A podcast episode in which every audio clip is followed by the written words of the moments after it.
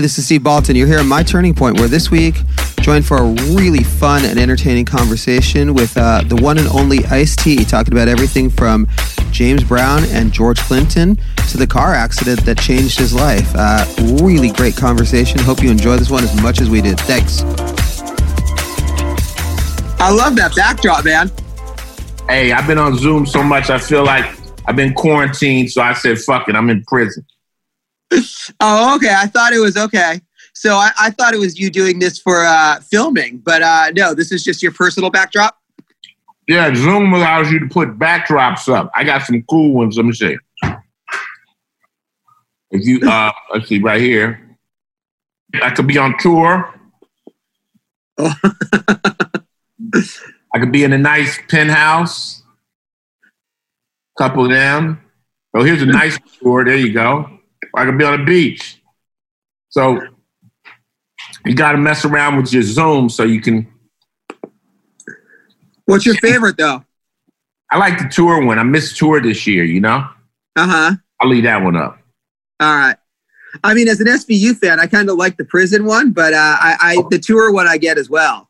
You know, it's funny, too, because that you say you miss the touring. I mean, dude, Carnivore is an album that just, well, all right, wait, we're supposed to start with the turning point, but we're going to start with this and then come back to the turning point and then come on to the Grammy nom and all that. But uh, Carnivore is an album, man, that just feels like, you know, it's funny. You hear certain things that just feel like they need to be felt with an audience, that they need to be played live. They need that experience. So for you, you know, talk about, you know, the, the songs that, because eventually you will get to tour, right? The first vaccine was given today, you know? I don't so, know. I mean, I mean, when when you actually been on tour and you like, especially the festivals in Europe, and you see hundreds of thousands of people standing next to each other, you really got to ask yourself, when is that going to be able to happen? Considering this is a global pandemic. I mean, it hit Italy, it hit places harder first than us. So that could be years from now. I don't know. I mean, it's sad. And like you said, as far as Carnivore, it's like we dropped the album and within thirty days, the pandemic hit. So we haven't been able to do any shows on this new album, and it sucks. Well, yeah, especially because, like I said, it's an album that feels like it's meant to be live. So are there songs in particular that when and if you'll be able to get back out and do these, that you're most excited to, you know, do with an audience and see how they respond and and just feel that energy, because it's an album that has an incredible energy? Yeah, I mean, that's hard to say. I don't know. I, I don't know. We were going to play Bum Rush. We had shows. We were going to play New York. We're going to play L A. Those were the ones. And then I think what we had in our set, we had Bum Rush. We had um, No Remorse. We had... Um, uh, Shoot, I, I can't even remember this set list. But I mean, come on, man. We want to do Ace of Spades live. You know what I'm saying? So we, when I make music, I make them for concerts. Like, I think when I'm making this track, I'm like, we could walk on stage on this one. We could walk on stage with this one, you know? So all of them are made like that. Another Level with Jamie Jazz is a big, big concert type song. So it sucks. And we had like thirty shows set up overseas, all canceled. So it was heartbreaking, you know? I mean, it was canceled for a good reason, you know? This is serious shit, but, you know, it definitely hurt. Well, it's interesting, too, because I really like the variety of the record as well, though. And it's funny because, you know, you talk about, like, doing Ace of Spades, which, you know, obviously I, I was lucky. I got to meet Lemmy over the years, you know, bumped him at the Rainbow here and there. But then you have a song like When You're Gone with Amy Lee, who's a friend who I've known forever, you know. And, and I like the fact that it's a very open song about Nipsey. But it's obviously, like, any great song is universal. So right. it's, it's for anyone who's ever experienced loss in their life. Yeah, well, when, when, um, when I did...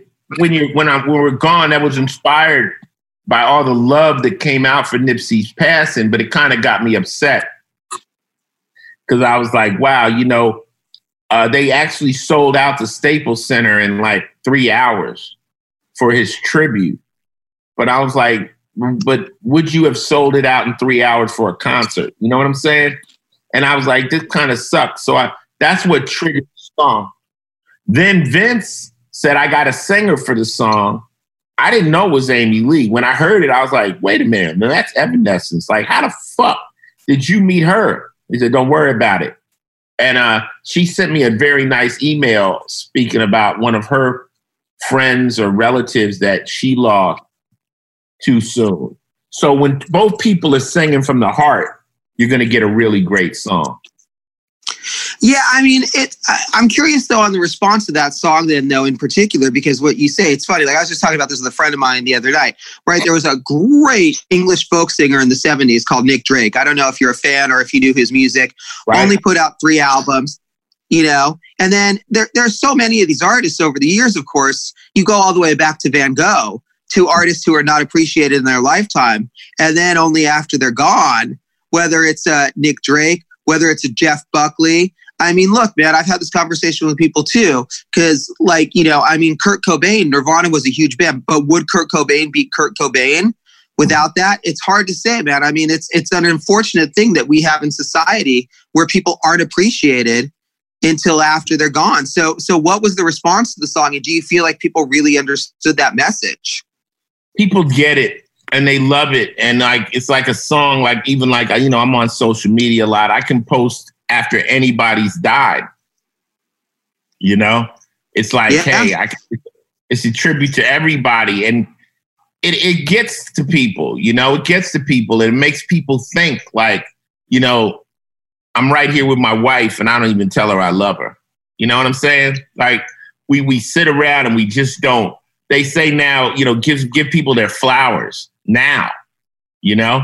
So I'm looking at my backdrop and my pillows like appearing and disappearing. Let me fix, my special effects budget is cheap over here. But I I I just write it from the heart. And if it's a good song, a good song will affect a lot of people a lot of ways. You know? Yeah. So When I when I make the song and then you can apply it to yourself, you know, I, I did a song called All, Long, All Love Is Lost on the last album. My son was like, that's my song, Dad. That's my fucking song. Like, you know, it, it, it hit him a special way. So that's good music when, when uh, other people can apply your song to their life. Well, yeah, I mean, that's, that's again, going back to the universality of music. And it's funny, like a song like, and I stuck with titles because I listened to everything all the way through, the something beatdown. I can't remember what the, the middle word Critical was. Beatdown. Yeah, dude, I mean, it's like, it's so, I was just talking about this with someone, well, I was talking about this with my producer this morning. Dude, I'm so fucking over the cancel culture and how like everybody on internet is such a bitch of like, okay, you could say what you want because, you know, it goes back to that Mike Tyson quote about, you know, the worst thing about the internet being basically, you know, that people realize they can say shit without getting punched in the face, you know? Right. Well, see, the Critical Beatdown is, is a song that's part of the Body Count tradition of outrageousness.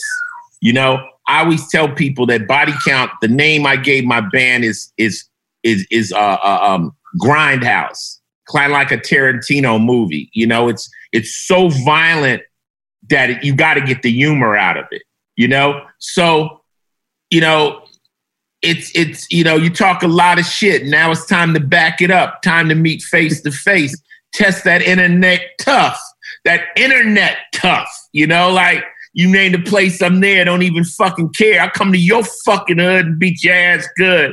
No weapons since you're such a bad man. Bare knuckles in the street, bang it out, hand to hand. You could bring your whole crew. I'll roll with mine too. Full block, gang fight, hard body, old school. You know, and it's it's meant to be funny, but it's a real, it's a real thing. Like, I'm tired of you talking shit. So there you go. You got a song. Yeah, no, it's funny because, again, I mean, and especially we've seen it in the last year with politics and everything, with everybody just feeling like they can say whatever the hell they want online, dude. Well, with Body Count, one thing I always wanted to do is be serious at times, but also remain, have that humor. You know, when you hear K K K, bitch, that shit is funny. You know what I'm saying? Yeah. So we've always had that, that dark humor. Mama's gotta die tonight. It's very, I don't, I never wanted to be so serious that we couldn't have fun. You know, because at the end of the day, this is entertainment. It isn't politics. It is entertainment. So my job is to take you, and when you come to a Body Count show, just to be fucking entertained. And to have different areas you can go into makes the show that much better than just being on one note the whole time. You know what I'm saying? It's like I go to see certain people and I'm like, okay, you're trying to scare me. But thirty minutes into the set, I ain't scared no more. You know what I'm saying? So it's like, you know, now, now, now, you know, so I've always wanted to have be able to take you in and out of these zones. No, it makes sense. Uh, all right. But first, your turning point moment. What's that one moment for you that when you think about where you are today kind of led you here? I think I think my turning point moment was a car accident I had in my life. Um, I was in the streets and I was hustling and I was headed to prison for sure. Um, because at that time, I mean, music wasn't even in my realm. It was just like, yo, man, you know, this is how we gonna get it. And I was hanging out with a crew of people that this was all our option was. We was gonna rob, steal, and hustle till we were millionaires. And I was in a car accident and I was unconscious and I was stuck in the hospital. I broke my pelvis, uh, all my ribs, my arm, and I was incapacitated for like ten weeks. And during that time, I had to really soul search. And I was like, man, that was your whole life. You did, you did absolutely nothing. You were selfish. Just, I didn't want to die like that. I mean, you know, sometimes when you come close to dying, you go, that was it. That was your life. Nobody gave a fuck about you. Nobody knows you. You're nothing. And fortunately, when I came out of that, hip hop was waiting. And I decided to try to, you know, get into it. I couldn't sing, but hip hop was rapping and it was DJing. I was like, man, this is a chance. Maybe I could do something. And little did I know, the words that came out of my mouth, because it was from the life of crime, were intriguing to people. And uh, I found a lane. And of course, my friends thought I was stupid. They were like, yeah, you better come get this money, man. We going to do this. We going to do that. And I, why you want to make music? And you got to remember, this was a time before anyone had even bought a car making rap records. So, but something told me to get out of the game. And fortunately, that was my transition point. That car accident had to stop me long enough to get a grip on my life. And then I changed the tra- trajectory and, you know, I, I, I roughed it out and my, my career started to change, and rap led me to movies and allowed me to make Body Count and make rap. You know, I just became more and more creative. And, uh, but I did it all using my past experiences as the catalyst. This is what we sing about, because this is where you came. You got to remember, I didn't get into music till I was twenty-seven. So I had lived a full life on the other side before I tried this stuff. And I'm still using that experiences and life things to as my basis to my art. That's so interesting. So was were you like twenty-six, twenty-seven when you had the car accident then? Yeah. Okay. It's interesting what you say about, you know, still using that that stuff as, you know, using your life experience as the basis for your art. I want to come back in a second, too, to the artists who take you on that journey that, you know, don't scare you, then scare you, and back and forth. But before that, I want to ask you, are there those artists that you think, I mean, I think of like, you know, and it's funny because it works in all genres of music. I think of guys who are outlaws like Willie Nelson and Waylon Jennings. I think of like Johnny Cash. But then obviously, you know, I mean, Bob Marley, you think of those people who who have used, who were those people for you who you really admired, or when you started putting your experiences into your art that you admire for being able to tell that story and tell it autobiographically? Well, I was interested, I was really, I modeled myself after the writer Iceberg Slim, who was a pimp who wrote books. Uh, Robert Beck was his real name. And for a while I was reading the books. And I wanted to live that lifestyle. You know, I wanted to be a pimp. I wanted to do all those things. But then I had this epiphany one day. I'm like, the dude is a writer. Like, he not only lived it, he's writing it. So if you really idolize him, which I did, you can't just, excuse me, you can't just live the game, Ice. You have to document the game. because there's a lot of players out there that ain't never going to be known because they're just living the game. The reason you know Iceberg's name is he documented the game. So that's when I started to realize that, you know, because all players, we want to be special. We want to be known. We want motherfuckers to throw parades with balloons. with on that. You know, that's a part of us. So I was like, I start to document the game. So my music wasn't so much to dance to. I used to use beats that you couldn't dance to as me explaining the game to you guys. Like my my way of doing literature over uh, music. And I think still to today, my music is me trying to explain to people what the fuck's going on. Like, this is what's going on. Like, that's just what I've I've become, like a translator between cultures and between everybody. Like, this is what it's like in prison. This is what it's like in the hood. This is what it's like dealing with racists. This is what it's like from my experience. And um, that's how I make music. So interesting. I mean, obviously it's funny because when you look at twenty twenty, I mean, it feels like everybody needs a fucking translator. Everybody needs a, you know?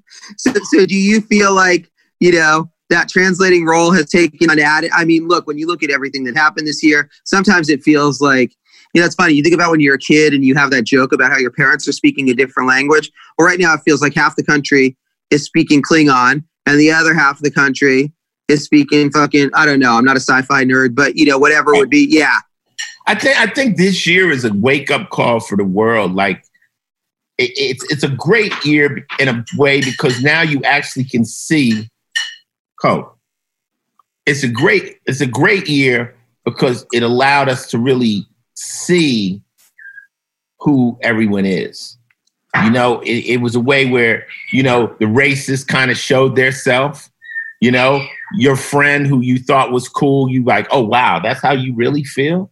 So it kind of like exposed a lot of people. Now, the election is a good thermometer because what you get to see is there's seventy million people that feel another way than you feel. I mean, this country is as divided as ever. And uh, that's a cold um, message for people. A lot of people can't deal with it. They can't believe it. Like Trump can't believe that there's seventy million people that don't like him. He just, he doesn't believe that. And their side can't believe that people want it differently than they do. They they don't get it. So this country is as divided as ever. Well, let's, let's get one thing straight because this is important. It's way more than seventy million people who didn't like Trump. It's it's at eighty-one million for Biden right now and counting. So... You know, I want to give him all. Well, that's, ten, yeah. that's ten million, give or take. But I mean, it, it's divided. It's divided. No, it's, it's, it's fifty. I mean, look, dude, in Michigan today, they actually had to like basically shut down the, the I mean, they had to have armed security for the electors to cast their votes because it's, because it's fucking crazy. But I mean, you know, what happens in this country is that, like Chris Rock said it best. He said that there's a pendulum that's swinging. And when it swings one way, the other com- the other side lays dormant and festers. So we started with Bush, right? Yeah.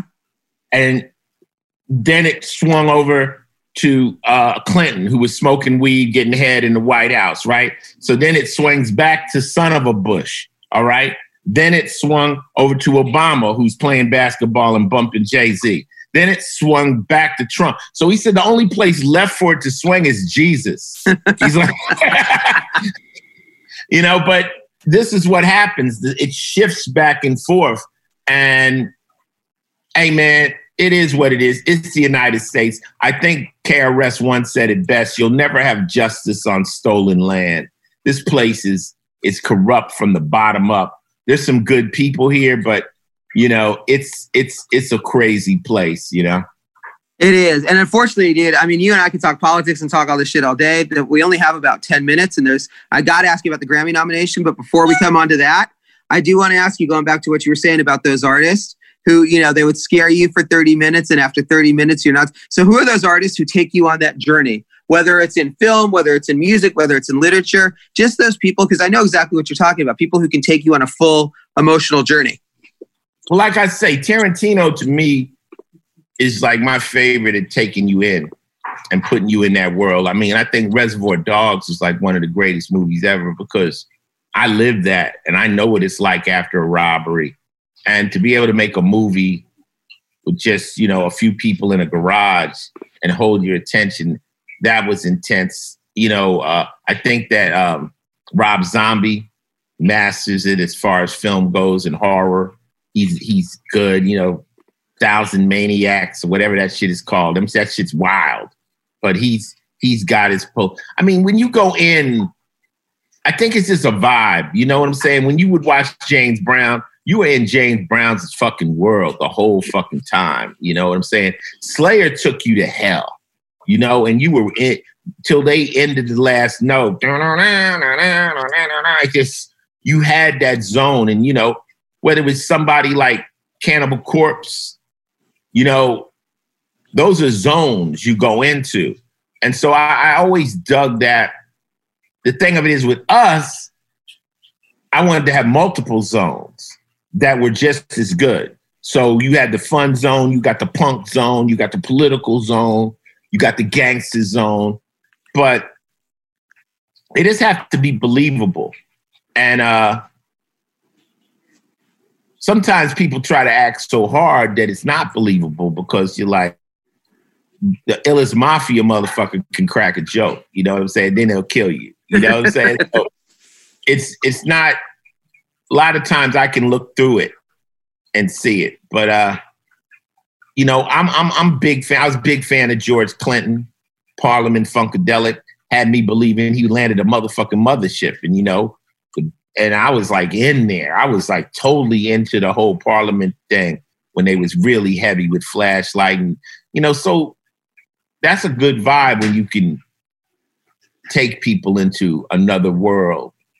Uh, you know, I think uh, uh, I like uh, Slipknot does it well, you know? Yeah. So. Nice. I know, I'm just quick curious, and we'll wrap up on the Grammy nomination, but it's funny because you mentioned Tarantino. You mentioned Rob Zombie, who I've known for years, and I don't know if you ever got to go to any of the horror parks he does. That's a twisted motherfucker. I love that dude.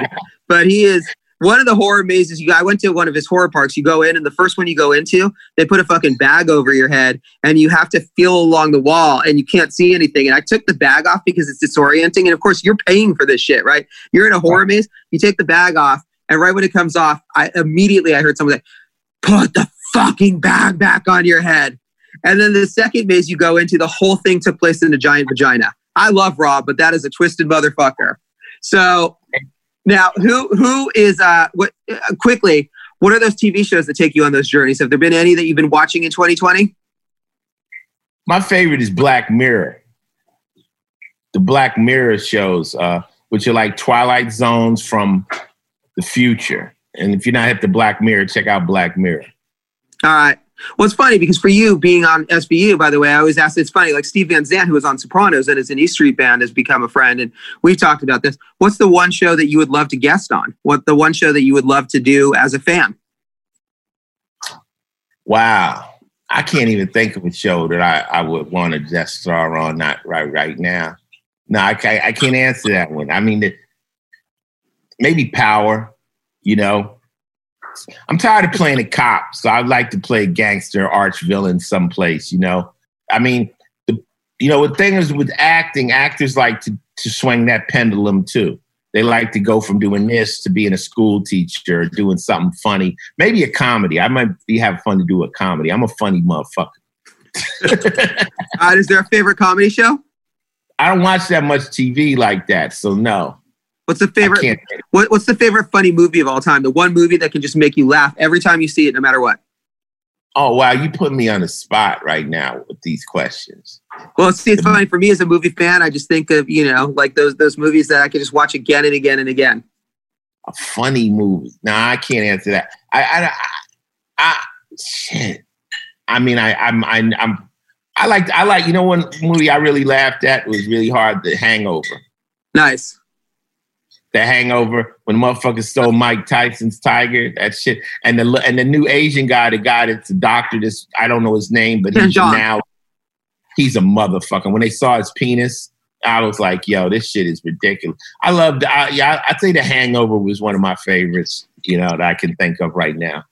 Nice. All right, I'm going to put you on the spot one more time, though, but it's not about T V. It's funny because we're supposed to be talking about the Grammy nomination, you know, and I asked this of everybody I ever interview about Grammys because, look, here's the thing, right? Grammys are known for their iconic duets. If right. you got to be on the show, who would be the dream artist for you to perform with on the Grammys? Oh, wow. My dream artist would probably be Prince, you know, but, you know, or, or Hendrix, you know, that would be cool. But, you know, most of, now alive, I don't know. Maybe George Clinton. More maybe maybe maybe maybe he's he's still alive, you know. Bigger the headache, the bigger the pill. They call me the big pill because he was one of my idols. But you know, my I just did a, a record with Rod, a rugged man, and his his album said his record said all my heroes are dead, and unfortunately, like the people I really looked up to, James Brown and people like that, have passed away. So you know, I'm get I, I'm getting thin as far as you know. My my superheroes. But George is still here, man. And George is still... So I've gotten to interview George a lot of times over the years, man. I love that dude. And he gave me one of the best fucking headlines of all time because, of course, it's George Clinton and he can just turn a phrase like anyone, right? We were talking about the prescription drug problem in this country. And he's like, that's the United States. And he's like, it's one nation under sedation. And I was like, who just comes up with that off the top of their head? I mean, George Clinton is the man. And you know what I learned from George Clinton and what I learned from James Brown and I learned from Ozzy Osbourne is that real people will be real. I have puppies over my house. I have five new puppies over here. Oh, shit. So nice. What kind? Bulldogs, English bulldogs. Okay. So that's what you hear in the background. That's not my stomach or my ball sack or anything. It's all good. But, uh, I have a pit lab mix who usually barks in every interview, but he's just lying on the bed waiting patiently to go out for his walks. So right. But um, I learned from them that a real person is going to be real forever. Like, they'll never change. So when people interview me, they go, Ice, you seem the same. And I'm like, I'm going to be like this till I die. You know, because this is who I really am. Ozzy is never going to change. J B never changed. So, and George Clinton is still the same motherfucker, you know? So uh, that's what you get for being real, I guess. You don't change. Dude, Ozzy's never going to fucking change. A couple years ago, I went to interview him at an event, walk in, yeah. His publicist, who's a friend, was like, and Ozzy, it was at a Black Sabbath event, and very quickly, Ozzy and Tony Iommi were sitting there, and the publicist says to Ozzy, who was like at this record release event, had no idea what the fuck was going on, you know? Right. Like, not because he didn't know, but because he just didn't care. Like, he was just like, I'll show up, do whatever I need to do, right? Oh, right. So he sits down for the interview, and and I was the first one. I was interviewing him for Rolling Stone. Before the interview, the publicist was like, oh, Ozzy, can I get you, or Ozzy, can I get you anything? He just looks her dead in the face, and he goes, some heroin would be nice. That's Ozzy, dude. He's never gonna. I love that dude. All right, man. So uh the Grammy nomination, best metal performance for Bum Rush. What wh- where were you when you found out, and what does that mean to you? Really, the first one, the one we got, la- the other album was more mind blowing. When I got the first one, I'm like, this is a prank call, like for for for for, for Black Hoodie. Then they call and they go, we want you to perform. I'm like, really? What the fuck is going on? But we performed at the pre-awards, and we got ta- we we lost to um, to Mastodon. The thing of it is, the Grammys are like this. Fuck the Grammys. Fuck the Grammys. Fuck the. Gra- I'm nominated. You know. So I mean, you know, I, you know, nobody. You know, these award ceremonies aren't important until you get nominated. Then all of a sudden, what am I going to wear? What am I going to do? So, of course, it's exciting. So when they hit us again, I thought they were talking about the last one. I thought someone says, you got nominated. I'm like, yeah, I know. We got nominated. We lost. No, you got nominated again. Hold on.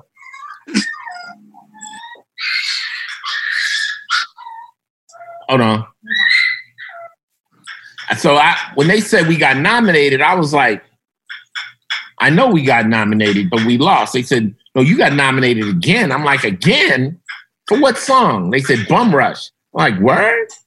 But then I start thinking, I'm like, well, it kind of like predicted what was going to happen. You know, it shows the video especially shows the riots and the, the all the craziness and stuff. And it just feels good considering the thousands and thousands of people that make records every year, the thousands, to just be acknowledged in fi- as five records that got picked. It's got to feel good. You know, I mean, you want to be acknowledged. Grammys, whoever, any kind of award is really appreciated. I'm not going to lie. I'm looking to see who you're nominated with. I didn't even know. Okay. Code Orange. All right. In This Moment, Poppy, Power Trip. I mean, it's funny. Are there artists in there that you're friendly with or that you have camaraderie with, or do you well, know of many course, of them? We were up with Code Orange the other year. Um, we both lost. I, I mean, Code Orange is a dope ass band. Uh, of course, I'm friends with Power Trip. Riley was on Point the Finger and he passed away this year. So that really sucks. So, I mean, if we don't win, I want Power Trip to win. If, you know, if Power Trip wins, I'll be happy for that because my guy's gone, you know? It's sad. Yeah.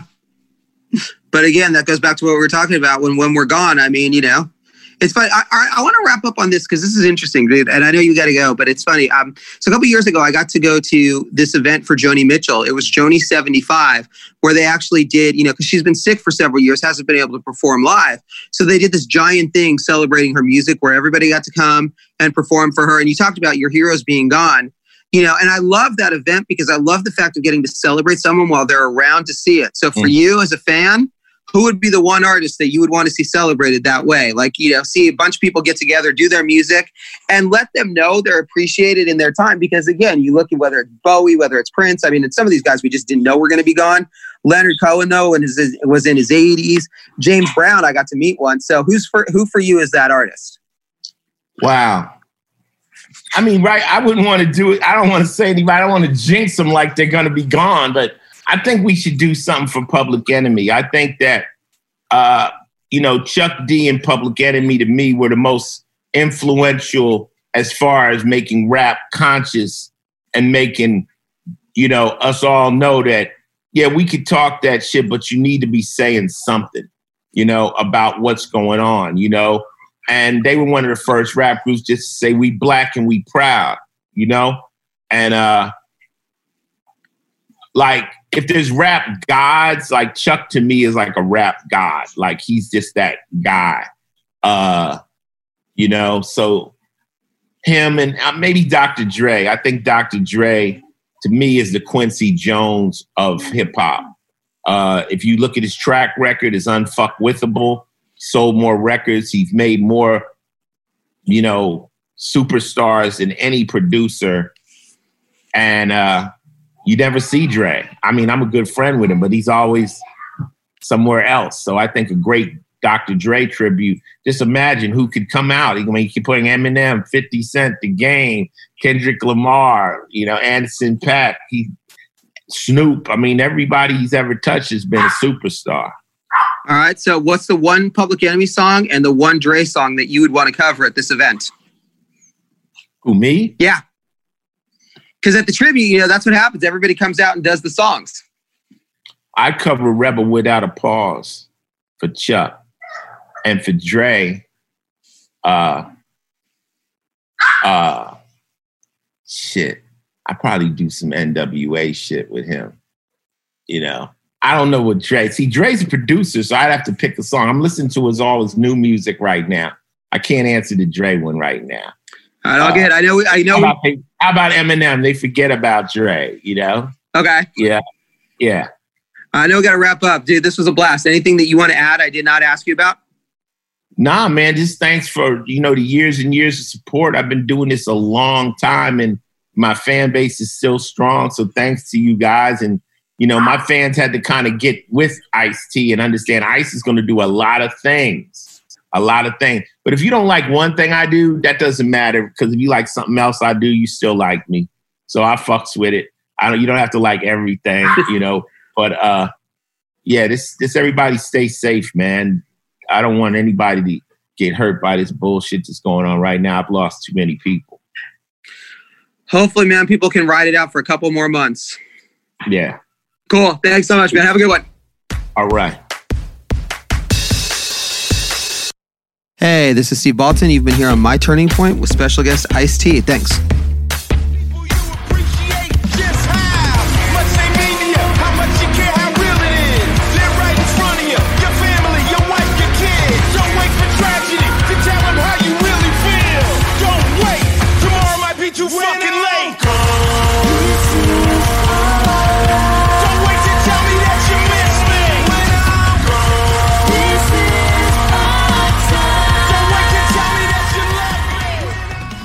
If you're a parent with cancer, you're probably worried that your child is feeling scared, sad, or alone, when all you want is for them to just feel like a kid.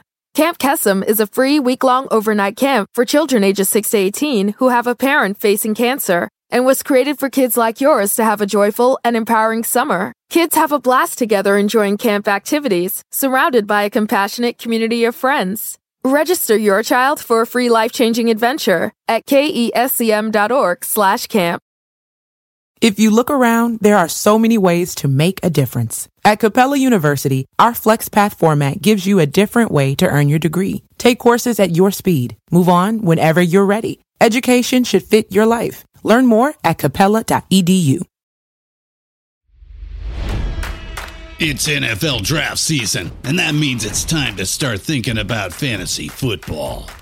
fantasy points dot com features industry-leading experts and prognosticators using proprietary hand-charted data to help you score more fantasy points. fantasy points dot com is the place to go for whatever kind of fantasy football you play. Whether you play fantasy football, daily fantasy sports, or do a little bit of everything, Fantasy Points has the meticulously researched content to guide you to victory. And why wait for the fall? Fantasy Points also covers the new spring football league, the U F L. Join the guru, John Hansen, Scott Barrett, Joe Dolan, and other massive names in the fantasy football universe with an exclusive offer.